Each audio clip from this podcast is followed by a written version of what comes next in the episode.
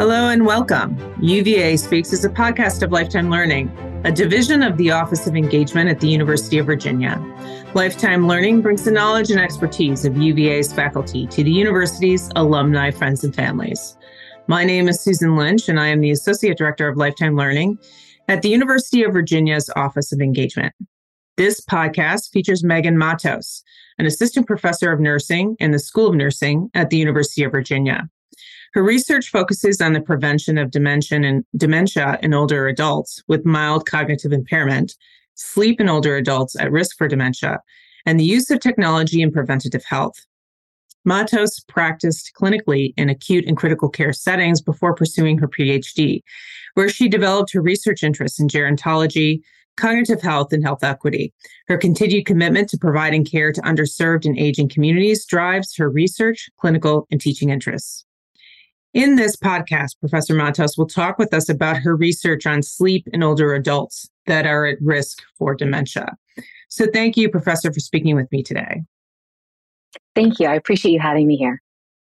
Thank you. So, first, can you explain some age related sleep changes and what are some of the consequences of poor sleep?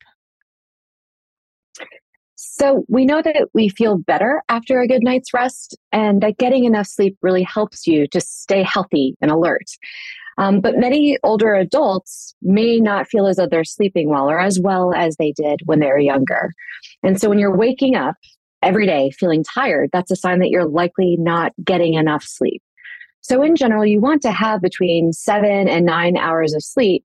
But as you age, older adults will share that they tend to go to sleep earlier get up earlier than they did when they were younger. And there's a few reasons why sleep does look different as we age. So some of these patterns change. One of them is that we're having potentially a harder time falling asleep, that we're waking up more often during the night or potentially earlier in the morning, and we're taking naps during the day that we may or may not have taken when we were younger.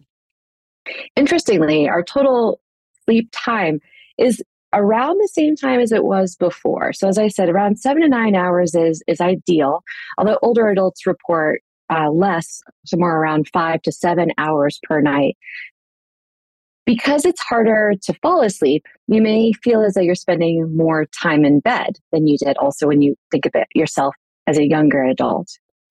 And the transition between sleep and waking is often abrupt, so you feel as though you're potentially sleeping even lighter Finally, there's concerns about less time being spent in deep or dreamless sleep, the time in which you, are having um, your memories are, are really consolidating and sticking in your brain. And that's when you're going to be dreaming most. Um, and this is shorter as we age, and it's something to be aware of when we consider these shorter periods of time and some of the consequences.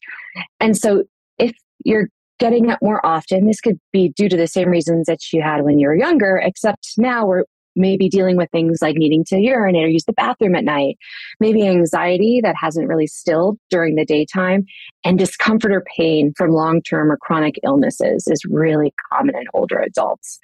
And so, some of these consequences to all of these potential sleep related changes are that you may be feeling irritable. You may be, may be feeling more depressed. You may be forgetting things more often or things feel harder to do. Some of the things that I'm really concerned about are having more falls or accidents. And most important to my research is really having concerns with memory and forgetting important things in the way in which you go about your day to day activities. Great. Thank you for that context. Uh, can you describe some common sleep disorders you see in older adults? Absolutely. So, my research focuses on uh, older adults with insomnia, and this is considered to be the most common sleep problem in adults age 60 years and older. And so, this means that you may have a long time trying to fall asleep. You may be waking up many times at night. You may be unable to get back to sleep when you wake up. And then you're also feeling tired, feeling sleepy during the day. And this could be impacting whether it's your work, whether it's your social connections, or some other aspect of your life. This can last anywhere from a couple of months. We usually would like to see these symptoms, some of these concerns over a period of at least three months with three or more days a week. But most people that I've worked with and that participate in my studies will report many years of, of poor sleep. And so that's where my research is really focused. There are some additional uh, sleep concerns or disorders to, to consider. One of those is sleep apnea. And this is when you have short breaks in your breathing when you're asleep. And this can happen many times at night or a few times at night for varying amounts of time. And if it's not treated, this is a problem because it puts you at higher risk for things like high blood pressure, stroke, and also memory loss. And so, if you are noticing this in a partner or if you're seeing changes in your sleep, then it's really important to see a sleep medicine specialist. And you know, you can reach out to your primary care provider or um, go directly to the specialist depending on um, what your insurance covers. But many times people will use something called a CPAP machine, which covers your face and helps with breathing. So, fortunately, this is something that can be treated. And then other things in terms of movement disorders, things like restless leg syndrome, you're feeling a little jittery, you have trouble going to sleep, and this happens over a long period of time, periodic limb movement, and others related to the stages of sleep. So I've read that there's a relationship between sleep and dementia. Can you please explain that relationship? Much of my research focuses on older adults in early stages of memory loss or concerns about their brain health. And so there's something called mild cognitive impairment. And this is sometimes considered a precursor to dementias such as Alzheimer's disease.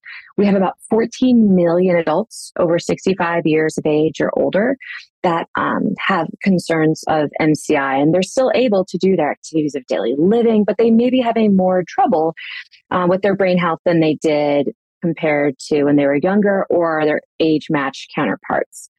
It's an interesting group to study changes in sleep because they're at greatest risk, at greater risk, excuse me, of developing Alzheimer's disease and other dementias, with up to 15% of these individuals progressing to dementias each year.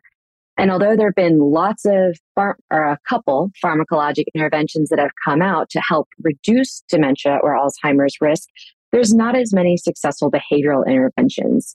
And so when it comes to sleep, being able to really target sleep using behavior change instead of adding additional medications for sleep and memory and the high blood pressure and the high cholesterol is really the focus of my work and trying to use changes in behavior to improve sleep, hopefully, and thereby making long term changes in brain health that benefit the older adult over time.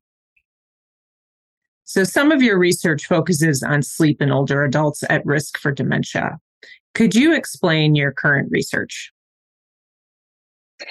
Yes. So at present, we're looking at the effect of an internet based intervention to improve symptoms of insomnia in older adults that are living with cognitive or memory concerns. We hope that this intervention, which is delivered over a few months, will improve sleep as well as daytime functioning in older adults living with some of these cognitive concerns and insomnia over a short period of time and then over a period of two years. The other thing that we're examining is not only if it improves sleep, but if this improved sleep also has an effect on their cognition and memory over this long period of time.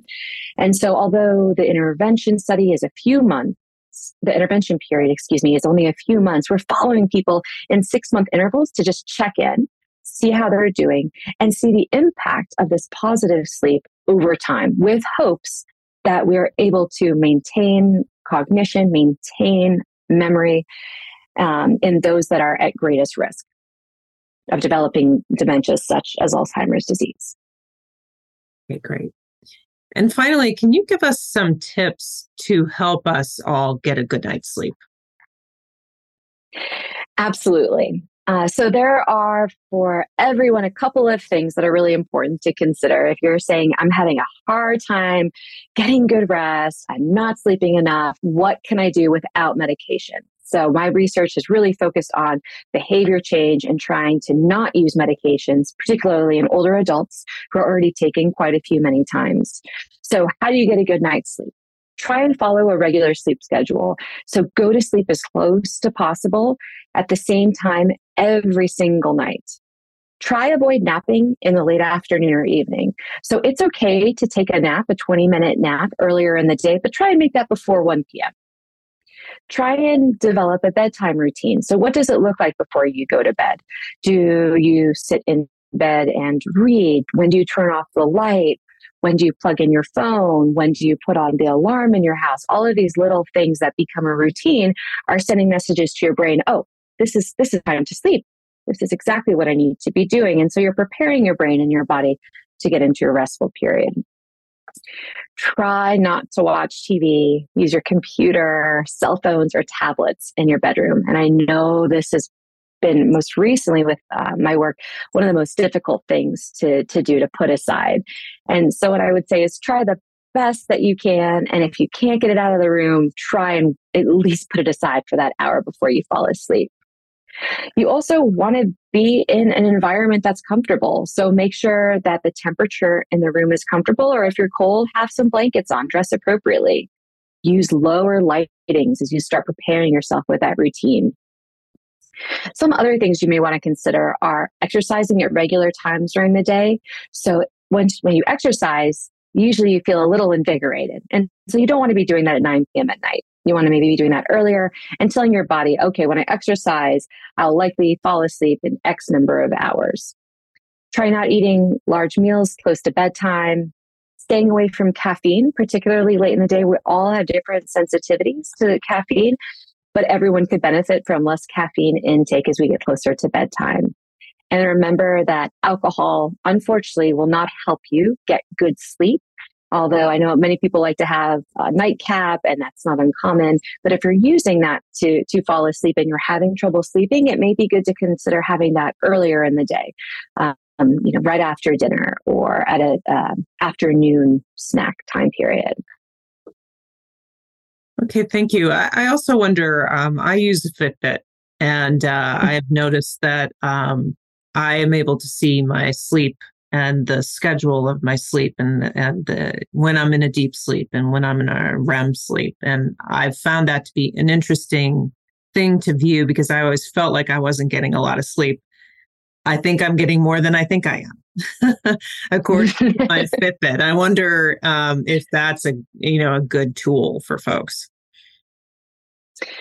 So there are lots of different types of technology that can capture sleep, uh, and I think that it's extremely helpful to be able to use different types of technology, especially those that are passively collecting that information. In other words, it's it's not tapped into you. You're not sitting in a room at the hospital to get this data, but unfortunately, they're not 100% accurate, mm-hmm. um, particularly as you look at the different stages of sleep. So, when you look at things like light sleep and deep sleep. And so, technology continues to get better and more accurate. But that being said, the gold standard continues to be uh, something called polysomnography, which is done in, uh, in a controlled hospital like setting in order to really get an idea of what's happening with your sleep.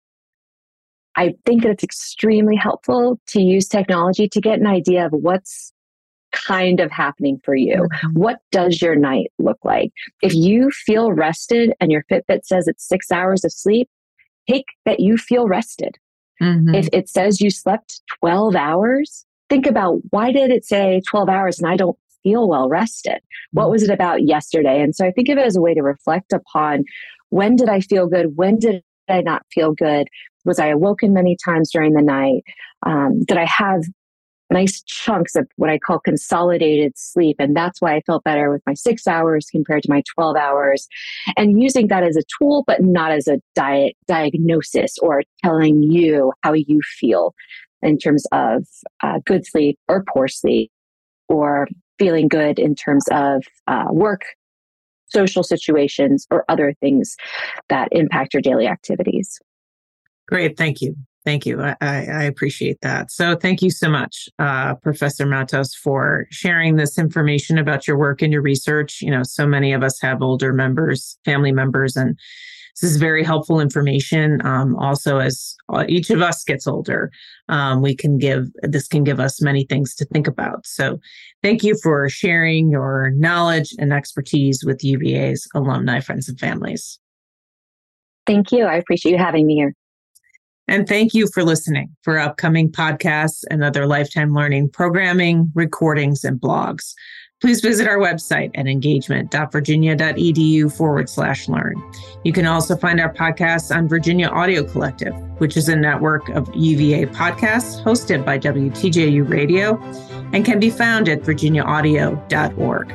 So thank you again, and we look forward to you taking part in future lifetime learning programs.